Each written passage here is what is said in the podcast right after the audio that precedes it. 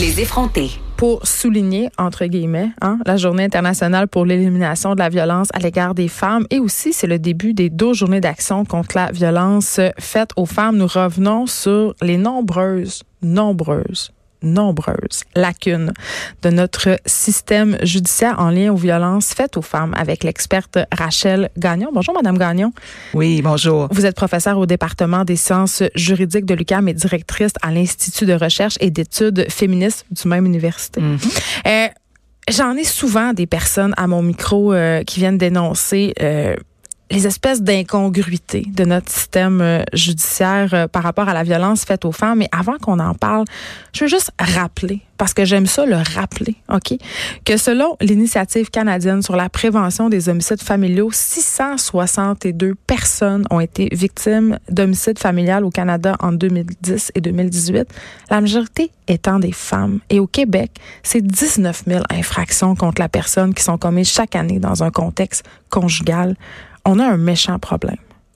Ben c'est sûr, c'est un problème qui perdure dans le temps. Je pense que c'est tout d'abord c'est important de rappeler la spécificité de la violence conjugale, mm. qui contrairement à d'autres types de violences plus situationnelles, est vraiment une violence qu'on va appeler coercitive et de contrôle, parce que quand on est dans un cadre de violence conjugale, on est dans un cas de figure où il y a un des deux conjoints qui utilise la violence comme outil de contrôle sur l'autre conjoint. Donc, c'est pas seulement une violence qui est issue de problèmes de santé mentale, de difficultés à gérer les émotions ou d'impossibilité de, de pouvoir gérer C'est souvent ça qui nous est vendu, cette perte de contrôle. Ben, c'est, c'est, dans la violence situationnelle, il va y avoir une perte de contrôle, mais dans la violence conjugale, en fait, c'est une prise de contrôle. Ouais. La personne qui est dans une relation de violence conjugale est confrontée, euh, la, la, victime est confrontée à un conjoint qui utilise la violence pour subjuguer la victime, pour la contraindre, pour l'obliger à rester dans la relation.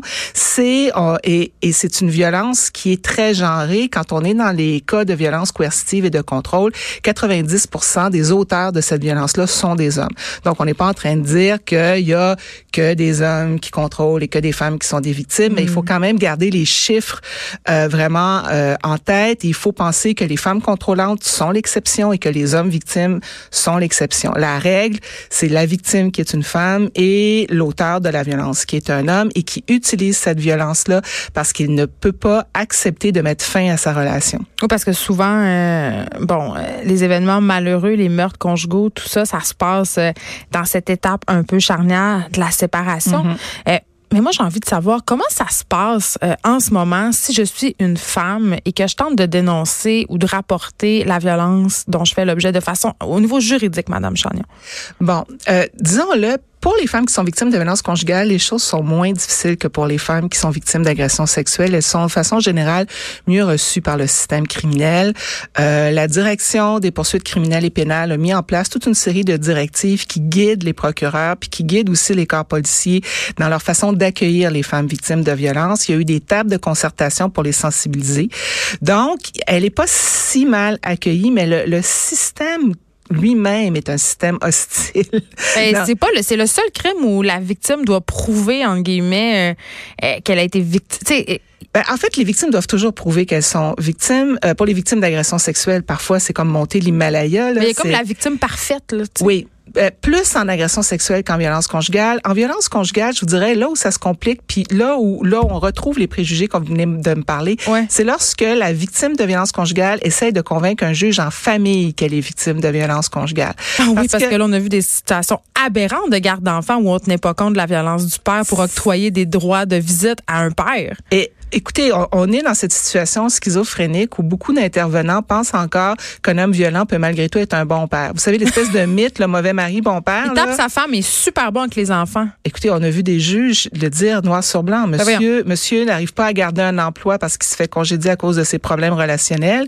Il a frappé madame. Il a de très mauvaises relations avec sa mère et avec sa belle-mère, mais il n'a jamais frappé les enfants. Je n'ai donc pas de preuve qu'il peut être un père violent.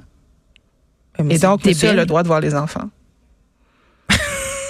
C'était le juge de conclure en disant que tant qu'il n'y avait pas la preuve médicale que monsieur était pathologiquement violent, ben lui en viendra à la conclusion qu'il était quand même un père correct puis qu'il pouvait voir les enfants. C'est, c'est moi sur blanc dans un jugement qui, qui date pas d'un, siècle. qui, je pense qu'on est dans un jugement de 2007-2008. Là, c'est, c'était pas, c'est pas si vieux. Là. Mais ça se peut une preuve médicale pour dire euh, qu'un homme est violent? Ben, les hommes violents sont pas des malades mentaux. Ben, c'est, pas une pathologie. C'est un peu là où je m'en allais. OK. fait qu'on est encore là à. Mais, OK. Bon, vous m'avez cité un juge, euh, c'est fort malheureux, mais est-ce qu'on est vraiment encore dans cet esprit-là ou est-ce que c'est à cause de la jurisprudence qu'on a un peu les mains liées par rapport à toutes ces histoires de violence conjugale-là?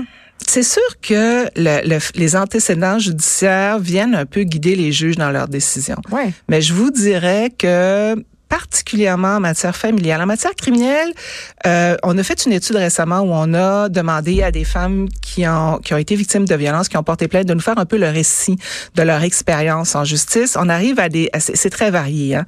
mais bon, la, la, principale source de mécontentement de ces femmes-là, c'est un, il y en a plusieurs qui se sont pas sentis crus puis je vous dis que c'est moins pire que pour les cas d'agression sexuelle, mais même les femmes victimes quand de violences conjugales. de violence psychologique en plus, un autre coche au-dessus. C'est très complexe et elles ne se sont pas senties protégées parce que une des choses qui est très importante pour les femmes victimes de violence, c'est d'être protégées du conjoint violent. Et très souvent, là où le système manque, c'est que même si on les croit, même si on, on, on arrive à, à, les prendre en charge d'une façon qu'elles trouvent quand même relativement adéquate, souvent, on va pas réussir à, à mettre autour d'elles un filet de protection qui, qui réussit à, à vraiment faire en sorte que le conjoint violent n'ait plus de prise sur elle. Elle retourne 7 à 8 fois en moyenne dans ces femmes-là dans leur milieu violent par manque de ressources, par manque d'appui.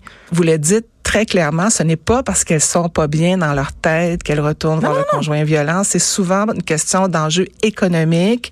C'est aussi, c'est un enjeu avec les enfants. C'est aussi les intervenants sociaux qui les culpabilisent et qui les accusent de faire de l'aliénation parentale parce qu'elles osent dénoncer leur conjoint. Il y a beaucoup de, de, de, de, situations où une femme va faire le choix de retourner avec son conjoint, pas par gaieté de cœur, mais parce qu'elle sent qu'elle n'a pas d'autres options que cette option-là.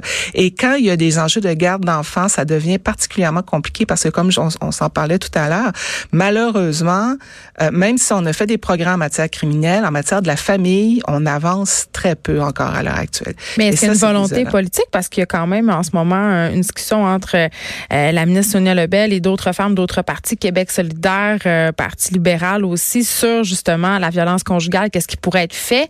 mais ça, ça fait quand même un petit bout là, puis on n'a pas encore les conclusions de ce rapport-là. Et dans des cas de meurtres conjugaux, de meurtres familiaux défraient les manchettes. Je sais pas si c'est juste moi, mais j'ai l'impression que c'est de plus en plus souvent. Ben, on, le dénonce de plus en plus. Puis aussi une chose qu'il faut se dire, puis c'est une bonne chose, on a mis quand même sur sur pied à Québec un comité dont le travail est de reviser des cas d'homicide pour déterminer si oui ou non c'est un cas de féminicide ou c'est un cas euh, qui était de violence conjugale pour mieux les identifier puis mieux les nommer. Donc c'est pour ça qu'on a l'impression de les voir apparaître dans l'espace public. Dans le fond, ils ont toujours été là, mais c'est parce qu'on les nommait pas comme ça. Quand on parle de drame familial, faut arrêter de dire ça. Oui, oui, il faut vraiment vraiment, arrêter. oui. Parce que c'est pas un drame, c'est un meurtre. Ben, c'est ça, et ça sert à camoufler une certaine réalité. Donc ça, c'est bien. Crime passionnel. Ah oui, mais ça, ça, c'est, on pourrait en parler longtemps. Ça, c'est un autre enjeu qui est hautement problématique. Mais et mais qui commence à se régler du côté du criminel. Et là, mm. c'est là, là où je vous dirais où il y a un manque, parce que toutes les personnes sont de bonne volonté, personne n'est pour la violence, mais c'est c'est sur le terrain, c'est les acteurs judiciaires, c'est des enjeux de formation, de sensibilisation, euh, et c'est des enjeux de préjugés qui perdurent. On a un préjugé défavorable à l'égard des mères qui euh, se plaignent de leurs conjoints. Euh, on les accuse de vouloir aliéner les enfants. Oui, l'aliénation parentale a le dos large. Très, très, très. C'est dommage parce que c'est vrai qu'il y a des gens en détresse qui vont faire déteindre cette détresse-là sur leurs enfants, mais ce ça mérite d'être discuté aussi. Ça mérite d'être discuté, mais l'aliénation parentale, il faut le dire, c'est un concept qui est beaucoup mobilisé hmm. par les hommes violents comme outil dans leur arsenal d'outils pour continuer d'avoir une emprise sur leur conjoint. Madame Chagnon, en terminant, euh, est-ce qu'il y a des enjeux ou des sujets vraiment bien précis qui, selon vous, devraient être davantage abordés? Il faut qu'il y ait une meilleure concertation entre les juridictions civiles pour les matières familiales et le criminel. C'est pas normal lorsqu'on a un ordre de garder la paix qui est rendu contre un conjoint violent qui lui interdit d'avoir accès à sa femme et euh, à, à, ses enfants que on ait une décision en cour supérieure chambre de la famille qui lui donne un droit de visite. C'est pas normal. C'est comme si le système allait contre le système. C'est un ben, peu illogique. Disons qu'ils se parlent pas assez. C'est le moins qu'on puisse dire. Rachel Chagnon, merci, professeure au département des sciences juridiques de l'UQAM, directrice à l'Institut de recherche et d'études féministes. Merci beaucoup d'avoir été avec nous. On vous parlait dans le cadre de la Journée internationale pour l'élimination de la violence à l'égard des femmes et du début des deux journées d'action contre la violence faite aux femmes. Les effrontés. Deux heures où on relâche nos bonnes manières.